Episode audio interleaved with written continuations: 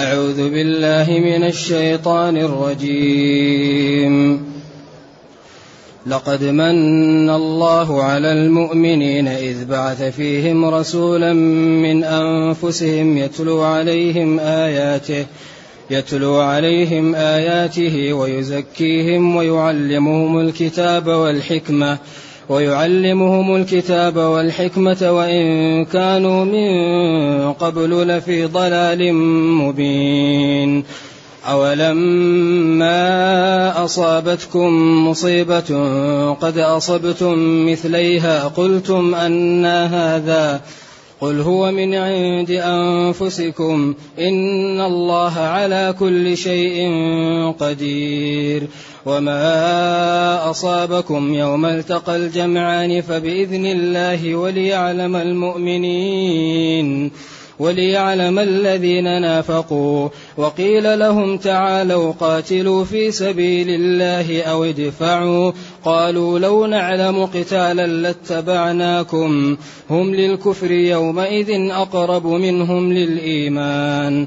يقولون بأفواههم ما ليس في قلوبهم. والله أعلم بما يكتمون. الذين قالوا لإخوانهم وقعدوا لو أطاعونا ما قتلوا. قل فادرءوا عن أنفسكم الموت إن كنتم صادقين. ولا تحسبن الذين قتلوا في سبيل الله أمواتا بل أحياء عند ربهم يرزقون. فرحين بما آتاهم الله من فضله ويستبشرون ويستبشرون بالذين لم يلحقوا بهم من خلفهم ألا خوف عليهم ألا خوف عليهم ولا هم يحزنون. يستبشرون بنعمة من الله وفضل وأن الله لا يضيع أجر المؤمنين. الحمد لله الذي أنزل إلينا أشمل الكتاب وأرسل إلينا أفضل الرسل وجعلنا خير أمة أخرجت للناس. فله الحمد وله الشكر على هذه النعم العظيمة والآلاء الجسيمة والصلاة والسلام على خير خلق الله. وعلى آله وأصحابه ومن اهتدى بهداه. ما بعد فإن الله تعالى لما بين أن الناس درجات لهم درجات. أو هم درجات عند الله. والله بصير بما يعملون. بعدين بين أن هذه الدرجات التي تكون ما في الخير منها هو منحة ومنة من الله. آه، فهم درجات بعض العلماء قال هنا ضرب عن الكفار وتكلم عن المسلمين وقال هم درجات. ومن العلماء من قال لا هم درجات ودركات. واستغنى عن بالدرجات عن ذكر الدركات. أي أهل الآخرة درجات. درجات في النعيم ودرجات في السعير أعاذنا الله ومنهم من قال لا هنا قفل باب الكفار وفتح باب الخير ولذلك قال الدرجات والدرجات في إيش؟ في الخير. ومنهم من قال لا لما كانت الدرجات مشتركة عبا ذكر الدرجات وهم درجات عند ربهم وهذا اختيار ابن جرير. ثم قال لقد من الله على المؤمنين. لام للتأكيد وقد للتأكيد. إذا المنة مؤكدة أنها حصلت من الله للمؤمنين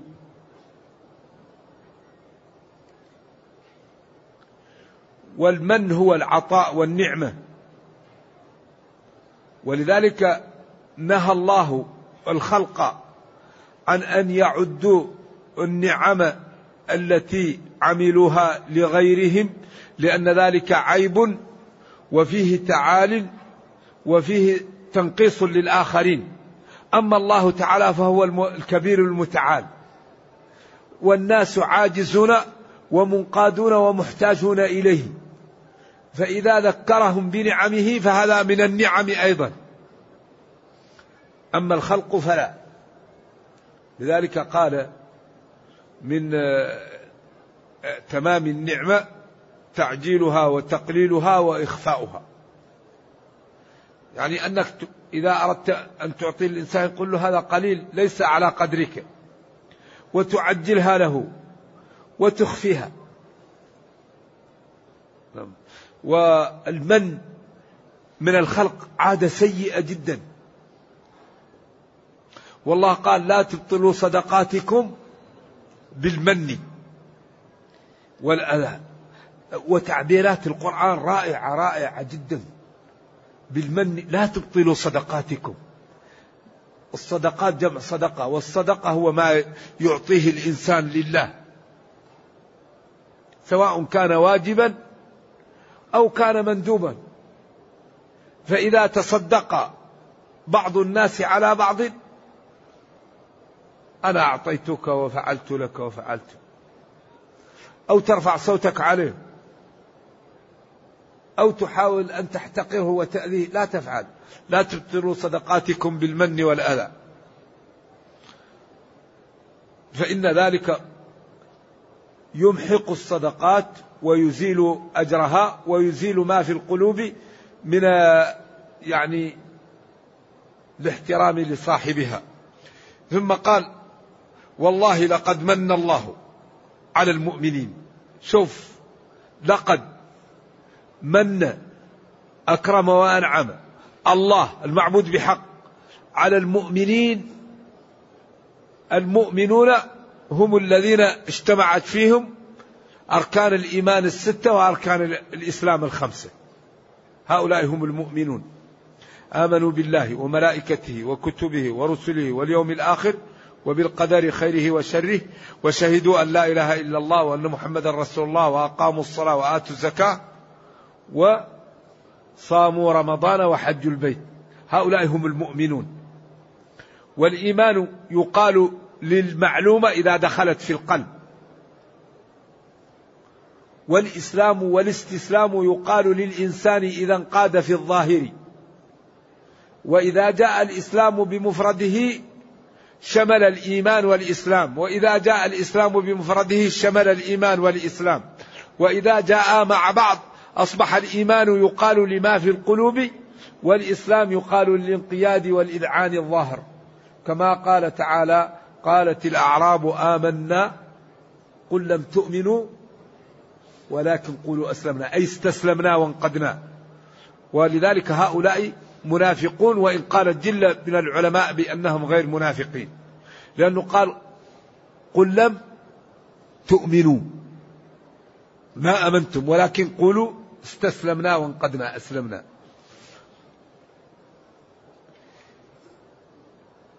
من الله على المؤمنين؟ بماذا؟ إذ بعث فيهم وقت أو حين بعث فيهم رسولا من أنفسهم. رسولا. بعث يعني أرسل. والبعث هو الإرسال أو الإنباء. رسولا عظيما أفضل الخلق كريما حليما صادقا. بعدين من أنفسهم. من أنفسهم من أكبر نعمة أن الرسول يكون منهم. ليس ملصقا بلغتهم من بلدهم. لأن هذه الثلاثة هي أسباب إيش؟ النفرة. أن يأتي رسول طيب هذا ما نعرفه من فين جاء هذا؟ طيب ما نعرف لغته. طيب هو ما هو من بلدنا. لأن هذه الثلاثة هي أسباب النفرة. ما يكون من الجماعة ملصق في الجماعة. ابن من هذا؟ لا نعرف لغته. ليس من البلد. إذا الثلاثة موجودة فيه. ولذلك الرسل لا تكون من حواشي الناس. لا لا. الرسل لا بد أن تكون من أرومة القوم. حتى إذا جاء الرسول وكان من حواشي الناس يقولوا عجيب. ولد الحجام صار رسول أو ولد الجزار. لا. لا بد يكون من أرومة القوم. حتى يكفى جانب إيش؟ جانب هذا الطعن. ولا بد أن يكون بلسان قومه. وما أرسلنا من رسول إلا بلسان قومه. ولا بد أيضا أن يكون معروف. تاريخه معروف. وأن تكون سيرته معروفة وأن يكون أمره معروف حتى لا يش يكون سبب في أن يكون نكرة لا. ولذلك النبي صلى الله عليه وسلم قبل أن يبعث عرف عند القاصي والداني بما لا بالأمن وبالصدق وبالنزاهة. وهو بينه وبينهم آه، المشاكل يودعون له. أماناتهم يعطون إياه. يا محمد هذا خليه عندك صلى الله عليه وسلم. هذا الأمر خليه عندك. ولذلك لما أراد أن يهاجر ترك علي يعطي للناس ودائعهم لأنهم يعلمون أنه لا يغش ولا يكذب. ولذلك الناس لا تجامل إلا في وقت السلم. وقت غير وقت السلم ما في واحد يجامل. واحد عنده مال يبقى من إيش؟ من يؤمن له ماله؟ وهذا يعرف أنه ماله ما يضيعه أما غيره قد يضيعه فيروح يعطي ماله لمن يعرف أنه يحفظه. لذلك الناس من يبحث عن مصالحها ومن يبحث عن ما ينفعها لا بد أن تحبه وتطيعه. الذي يبحث عن مصالح الناس والذي يبحث عن إيصال النفع للناس أليست الناس تحبه؟ جبلت النفوس على حب من؟ من أحسن إليها. لذلك هو هيأه الله لهذا الأمر. إذا من أكبر النعمة أننا أرسلنا فيكم رسولا. لأنكم لم يرسل فيكم رسول لا تعرفوا الحق من الباطل. وتهلكون على الكفر. وبعدين هذا الرسول من أنفسكم من جماعتكم. ولذلك قال وإنه لذكر لك على أصح التفاسير أي شرف لك ولقومك. وبعدين تعلمون لسانه ولغته فما قاله تفهمونه. إذا دواعي القبول ودواعي الانتفاع حاصلة لكونه ليس ملصقا. لأن السكين الملصق هذا دائما يحتقر. أيوة هذا ما هو من الجماعة أيوة ينظر له نظر إيش؟ وخصوصا عند العرب. وإلا الدين لما جاء عمر قال الآن إيش؟ ضاع النسب. لما نزلت إن أكرمكم عند الله قال عمر الآن ضاع النسب. خلاص ما في نسب. في الإسلام. الإسلام يرفع كل خسيسة. ولذلك قال أبي الإسلام لا أبا لي سواه. والثاني يقول لقد رفع الإسلام سلمان فارسا وقد وضع الكفر الشريف أبا لهب. إذا هذه منة عظيمة ونعمة كبيرة وهو أن بعث فيكم رسولا من أصلكم وبلغتكم ومن بلدكم. إذا فاشكروه واتبعوه واعملوا بما جاءكم به. واعلموا أن هذه نعمة عظيمة ينبغي أن تشكر. يتلو عليكم آياته يتلو يقرأ. عليهم أي على المرسل إليهم وهم المؤمنون. آياته جمع آية. ويزكيهم يطهرهم بها. ويعلمهم الكتاب والحكمة. لذلك هذا الكتاب هو النور وهو الإنقاذ وهو العزة وهو الرفعة وهو المنعة. لكن لا بد لنا أن نفهمه. لا بد لنا أن نثور القرآن حتى ننتفع به. أما إذا كنا لا نقرأ القرآن لا نفسر القرآن لا نتتبع الأوامر لا نتتبع النواهي. فيكون نفعنا منه ناقص. إذا هذه منة عظيمة من الله تعالى عليكم أيها المؤمنون. حين أرسل فيكم رسولا من أرومتكم وبلسانكم ومن بلدكم. وهو يعلمكم الكتاب والحكمة. ويقرأ عليكم القرآن. ويطهركم به. ويبعدكم عن المعاصي. ويجعلكم قوما صالحين متبعون لهذا الدين خير أمة. إذا هذه نعم عظيمة. ينبغي أن تشكر وينبغي أن يمتثل ما جاء به هذا الكتاب لأن هذه نعم عظمى. ثم قال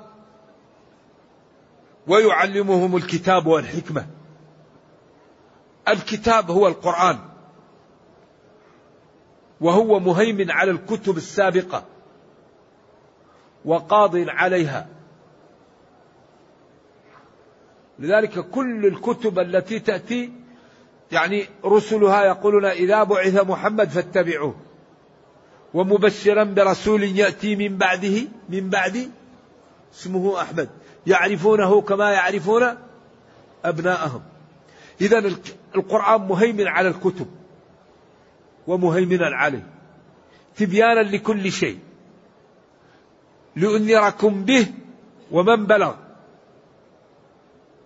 هذا الكتاب عجيب. لكن يحتاج منا إلى الوقت. يحتاج منا إلى القراءة يحتاج منا إلى التدبر إلى الفهم إلى الوقوف عند أوامره وتنفيذها إلى الوقوف عند نواهيه واجتنابها. التأدب بآدابه التخلق بأخلاقه استخراج الحكم والمواعظ التي ملئ بها. ولذلك هذا الجانب من القرآن مفتوح إلى قيام الساعة. ويدل عليه حديث أبي جحيفة وهل خصكم رسول الله صلى الله عليه وسلم بشيء؟ قال لا والذي فلق الحب وبرأ النسم إلا فهما يعطيه الله رجلا في كتابه. أو ما في هذه الصحيفة. قالوا وما في هذه الصحيفة؟ قالوا العقل وفكاك الأسير وأن لا يقتل مسلم بكافر. إذا باب الاستنباط. والاستخراج من كتاب الله تعالى هذا باب مفتوح إلى قيام الساعة وهذا يناله من استقام وأخذ بالأسباب. ولذلك كان ابن عباس يقول لعلي لا تذهب إلى العراق فإن الأمر ليس لك. قال وما ولماذا؟ قال لأن عثمان قتل مظلوما. والله جل وعلا يقول ومن قتل مظلوما فقد جعلنا لوليه سلطانا ومعاوية من أولياء الدم فالغلبة ستكون لمعاوية. فقال علي كأن ابن عباس ينظر إلى الغيب من ستر رقيق. من قتل مظلوم فقد جعلنا لوليه سلطان في القود لكن ابن عباس أخذ بعموم اللفظ. ذلك كان علي يقول إن ابن عباس ينظر إلى الغيب من ستر رقيق. يوم قال لي لعمر أرى لما لا يقع كذا؟ قال له أرى كذا وأرى كذا وأرى كذا. فنهره عمر. بعدين لما مشى ابن عباس عمر فكر قال له ترك صدقت فيما قلت. إذا فهم القرآن هذا باب مفتوح إلى قيام الساعة. من الله على المؤمنين إذ بعث فيهم رسولا من أنفسهم. بلغتهم. يتلو عليهم آياته القرآن ويعلمهم الكتاب القرآن والحكمة السنة أو العمل بها أو الاستنباط منهما. وإن كانوا من قبل نزوله أو قبل ذلك لفي ضلال لفي بعد واضح عن فهم الحق وعن اتباع الشريعة. اذا ما الفائدة من هذا يعني المغزى؟ الشكر والعمل والتدبر والانتباه لهذا الأمر. من الله على المؤمنين؟ من أكرم وأنعم على المؤمنين لا على غيرهم؟ حين بعث فيهم هذا الرسول العظيم وهو منهم. وبلغتهم ومن بلدهم. حتى لا يقال هو مسكين ولد الحجام وولد الجزار. ما يكون الرسول إلا من أرومة القوم. أبدا. و أي شيء يقع لنا الآن نحن نستخرجه من الكتاب. نحن الآن أي مشكلة موجودة نطلعها من القرآن.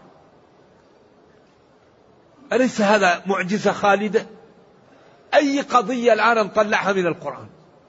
لأن الله قال تبيانا لكل شيء. وقال ومن أصدق من الله قيلا أصول النصر في نقطتين. أصول الاتفاق في نقطتين. أسباب دخول النار في أربعة. أسباب دخول الجنة في أربعة. المعوقات عن الله أربعة. كل شيء مبين في القرآن. إذا نحن نائمون بأي حق؟ نكون مليار وستمائة مليون وفي المحافل يحجر علينا. بأي حق تكون أمة القرآن هي في الخالف؟ تعرف السبب ما هو؟ ما السبب؟ أحسن. عدم الأخذ بالأسباب. عدم الأخذ بالأسباب. الله قال وأعدوا. قال ولا تنازعوا. قال اثبتوا. قال وتعاونوا. طيب أين نحن من هذه الأوامر والنواهي؟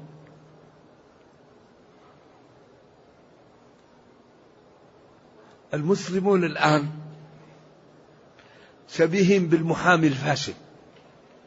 المحامي الفاشل إذا أخذ أي قضية ما لا يفعل بها يضيعها. إذا كان المسلمون يقرؤون في الكتاب لا تقربوا الزنا. لا تقربوا ذروا ما بقي من الربا وتعاونوا افعلوا. طيب المسلمون لا يطبقوا. إذا رأى غير المسلم هذا ما لا يقول؟ إذا نحن الآن نتقي الله في العالم ولا نحول بينه وبين الإسلام بأفعالنا. لأن الدين يقول لا تظلم لا تكذب لا تسرق لا تزني لا ترابي تصدق انفق اصلح ذات البين افعلوا الخير. طيب فإذا نظر إلى المسلمين وجد الربا وجد الرشوة وجد إذا يقول لو كان الدين حق لاتبعه. إذا ينبغي للمسلمين أن يتقوا الله ولا يحول بين الإسلام وبين غير المسلمين. على الأقل يتركوا الإسلام ناصر. فلا يشوشوا على الناس ويمنعهم من الدخول في الإسلام بعدم اتباعهم هم للإسلام. ولذلك ما يوجد شيء في هذا الزمن أنفع من القدوة. لا بد للمسلم أن يكون قدوة القدوة الحسن ننظر نظرة المسلم نمشي مشية المسلم ننام نوم المسلم نسافر سفر المسلم نسلم سلام المسلم. فإذا أظهرنا جمال الدين في حياتنا أحب الناس الإسلام في أشخاصنا ودخلوا في دين الله. فإذا كنا نريد أن نعمل الأمور بالكلام ما يمكن. الكلام الحال لا يكفي. ولذلك هل رأيتم إنسانا له أولاد وليست له زوجة؟ واحد ما عنده زوجة هل يمكن يكون له أولاد؟ لو كل يوم يقول اللهم ارزقني أولادا. لا بد من الزوجة. هل يمكن الإنسان أن يكون عالما ولم يجد ذل الطلب؟ ما يمكن واحد يكون عالم وهو لم يبتعد عن الأوطان ويجوع ويعطش ويتعب بالعري بعدين ينال عز العلم. هل يمكن الإنسان ينال التقى وهو ينظر في الحرام ويتكلم بالحرام ويأكل حرام ويمشي إلى الحرام ويلمس الحرام؟ لا يمكن. لا يمكن يقوى الإيمان إلا بممارسة الطاعات. غض البصر كف اللسان عدم سماع الحرام عدم التفكير في الحرام عدم أكل الحرام عدم لمس الحرام عدم المشي بالحرام ومكابدة الطاعة ينمو الإيمان. فيبقى الإيمان في القلب مثل هذا العمود. فإذا دعا الله استجاب له. وإذا دعا عاداه شخص دمره ربه. من عادى لي وليا؟ إذا والذين جاهدوا إذا الدنيا يحكمها قانون المعاوضة. تبذل تربح. تنام تخسر. الغريب أن الكفار علموا من ظاهر الحياة الدنيا أن الحياة لا تنال إلا بالعمل. هم كم يشتغلون في اليوم؟ كم ساعة؟ كم؟ كم يشتغلون من ساعة؟ 16 24 خليها ثمانية أو عشرة. المسلمون كم يشتغلون؟ كم يبذلون في شراء العقول؟ كم يدفع الآن الغرب في شراء العقول كم ترى من زهد المسلمين في العقول الذي ينتج العقول. إذا كانت العالم الإسلامي لا يرغب في العقول إيش النتيجة؟ الضعف. إذا كل شيء له إيش؟ أسبابه. أخطر شيء تعيش الأمة العيش آه، الشيخوخة المبكرة في الجامعات.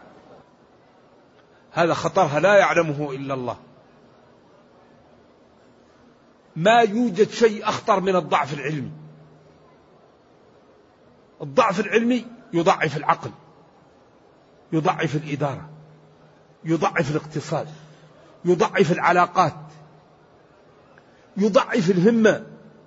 فيصبح الإنسان مروءته ضعيفة. فإذا أذل لا يحس وإذا أهين لا يت... ينتبه ولا يوجد شيء أعز من العلم.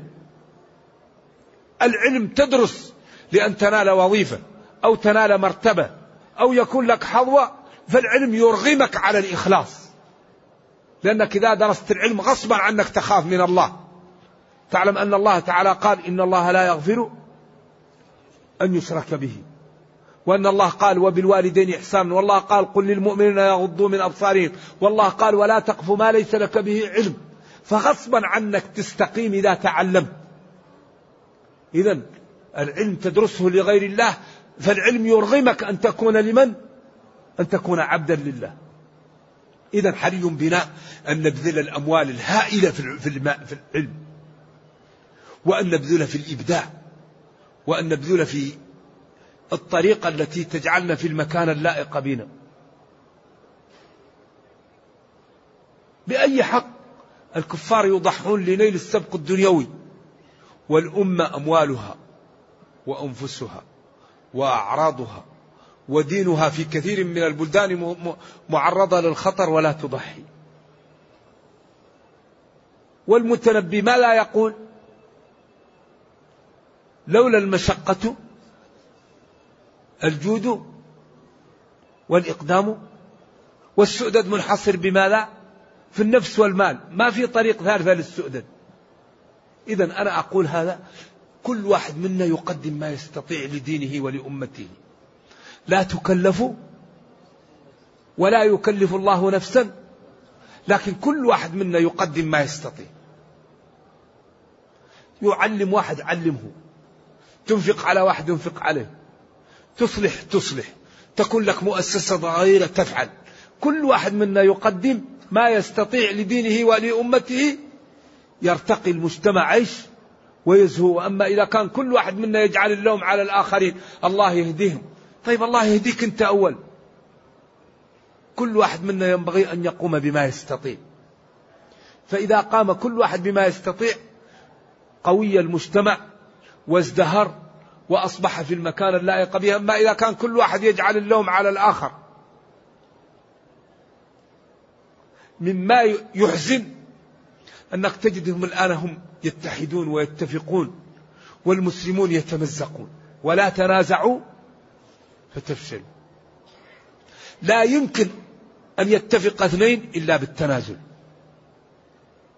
مشاكل الأمة تنحل بماذا؟ تنازل. أنت وأخوك بينكم ميراث. إذا لم يتنازل واحد لا يمكن أن تتفقوا. أنت وصديقك. أنت ورئيسك. أنت وجيرانك. أنت وعشيرتك. إذا أردنا لابد من التنازل من شيء من المال ومن شيء من الجاه تأتي الألفة والمحبة بيننا. إذا كان كل واحد يريد أن يأخذ حقه كاملا جاء ماذا؟ النفرة والفتن. لذلك الآن أنظر إلى ألمانيا وفرنسا. كيف بينهم من الإحن والتنافس لكن يعلمون ظاهرا من الحياة الدنيا. تنازلت هذه شوية وهذه شوية وأصبحوا أقوى قوة اقتصادية في العالم. طيب المسلمون الله يقول ولا تنازعوا وتعاونوا. أوامر ونواهي مبثوثة في الكتاب والسنة. أين نحن منها؟ لذلك حري بالعقلاء أن يهتموا بالمؤسسات التي تفعل العقول.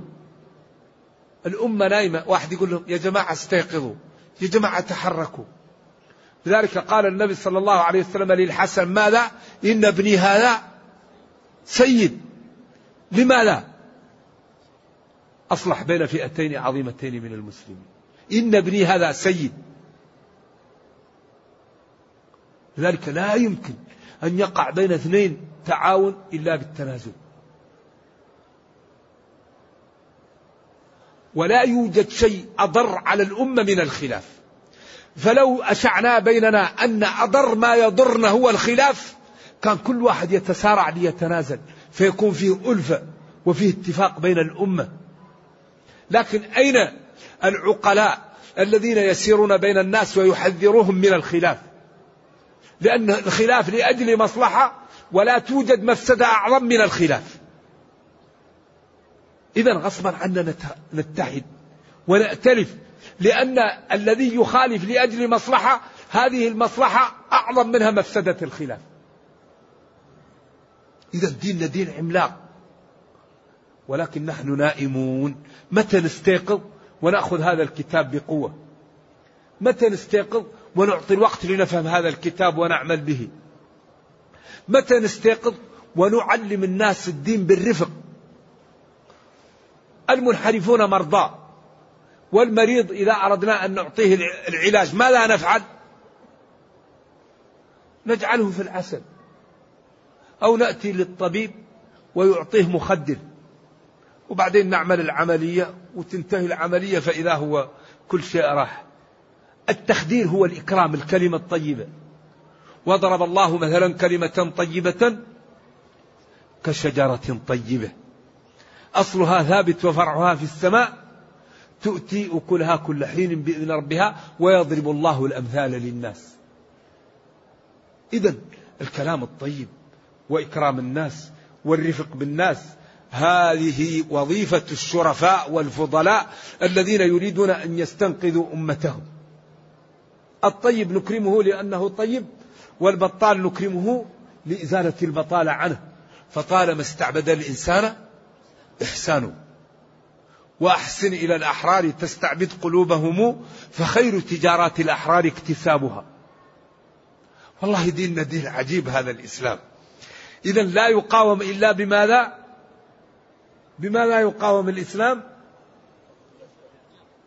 أيوة بالتجهيل أو بالتكميل لا يقاوم إلا بهذا. يقال للمسلم اسكت لا تبين. أو يجهل المسلم تأتيه دريم وكليب وال.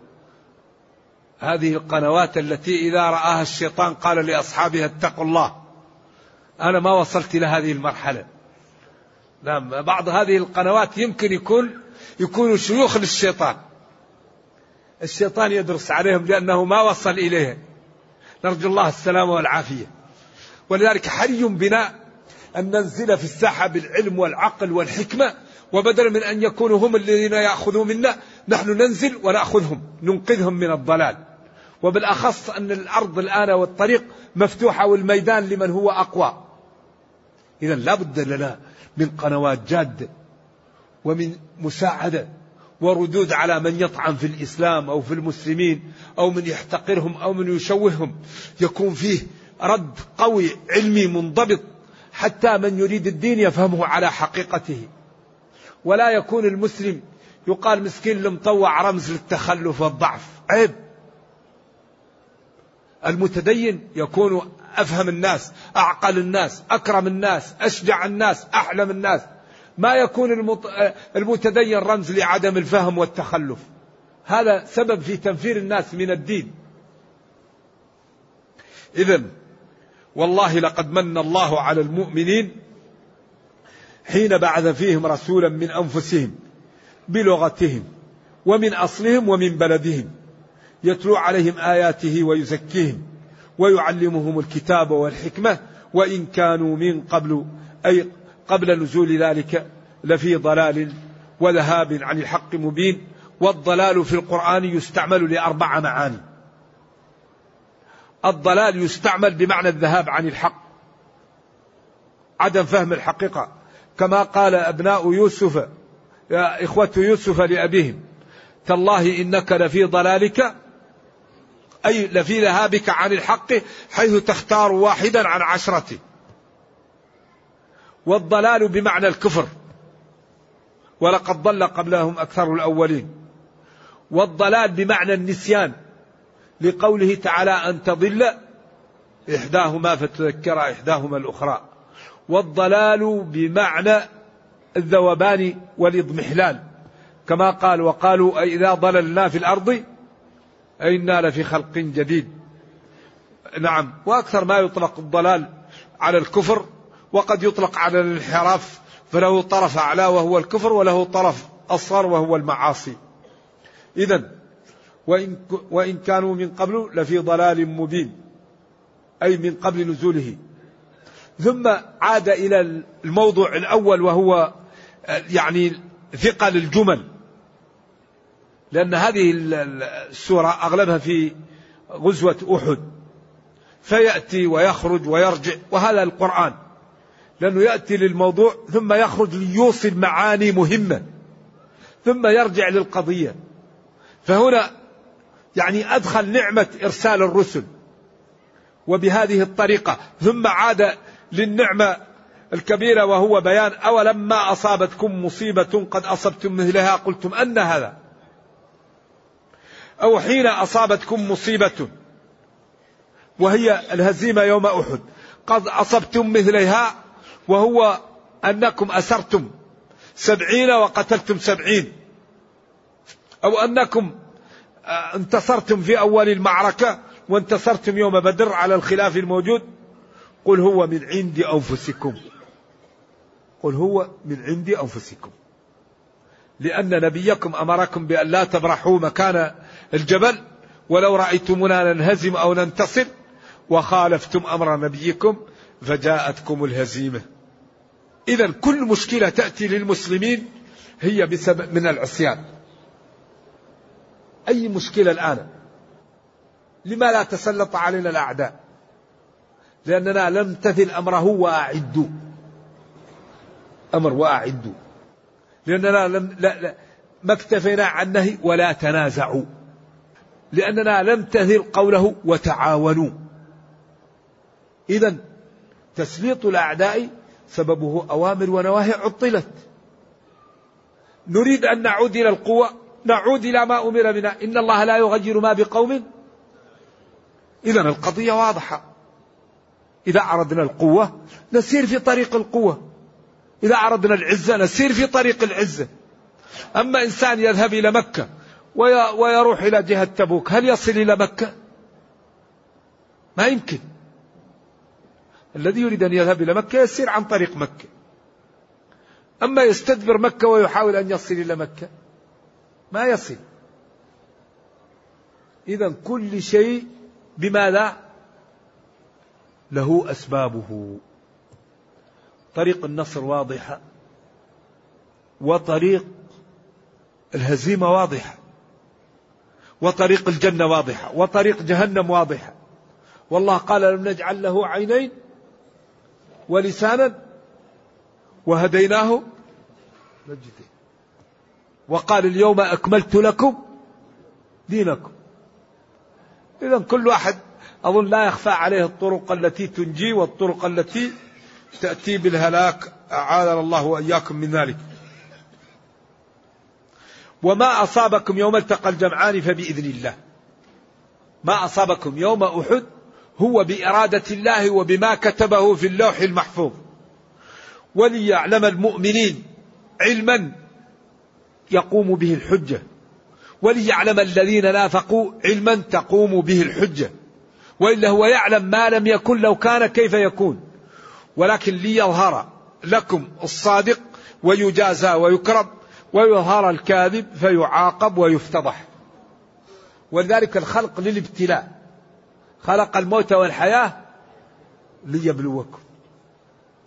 ولا يزالون مختلفين إلا من رحم ربك ولذلك خلقهم للاختلاف وللرحمة. وقيل لهم تعالوا قاتلوا في سبيل الله أو يدفعوا قالوا لو نعلم قتالا لاتبعناكم. ابن أبي وجماعته لما قال عبد الله بن حرام تعالوا عيب لا تفعلوا هذا. قالوا لو نعلم قتالا لاتبعناكم. الله قال هم يومئذ للكفر أقرب منهم للإيمان. لأن هذا الكلام الذي قالوه يدل على أنهم غير صادقين وأنهم كاذبون. يقولون بأفواههم ما ليس في قلوبهم والله أعلم بما يكتمون. أي بما, بما كتموه أو بالذي يكتمونه. ثم قال جل وعلا الذين قالوا لإخوانهم وقعدوا لو أطاعونا ما قتلوا. هذا صفات المنافقين. قالوا لإخوانهم في النفاق أو لإخوانهم في النسب لو أطاعونا لو حرف امتناع الامتناع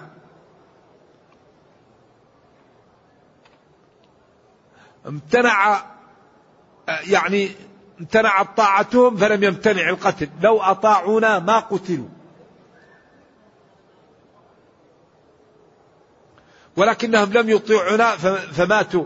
الله قال قل أدرأوا عن أنفسكم الموت إن كنتم صادقين. قل إن كنتم صادقين فيما تقولون فلا تموتون. أنتم تموتون في بيوتكم وليل ونهار. وقيل كثير من هؤلاء جاءهم موت. نعم. ثم انتقل يبين فضل الشهادة في سبيل الله ونرجو الله جل وعلا أن يرينا الحق حقا ويرزقنا اتباعه وأن يرينا الباطل باطلا ويرزقنا اجتنابه وأن, لا يجعل الأمر ملتبسا علينا فنضل اللهم أصلح لنا ديننا الذي هو عصمة أمرنا وأصلح لنا دنيانا التي فيها معاشنا وأصلح لنا آخرتنا التي إليها معادنا. واجعل الحياة زيادة لنا في كل خير والموت راحة لنا من كل شر. ربنا أتنا في الدنيا حسنة وفي الآخرة حسنة وقنا عذاب النار. سبحان ربك رب العزة عما يصفون وسلام على المرسلين والحمد لله رب العالمين.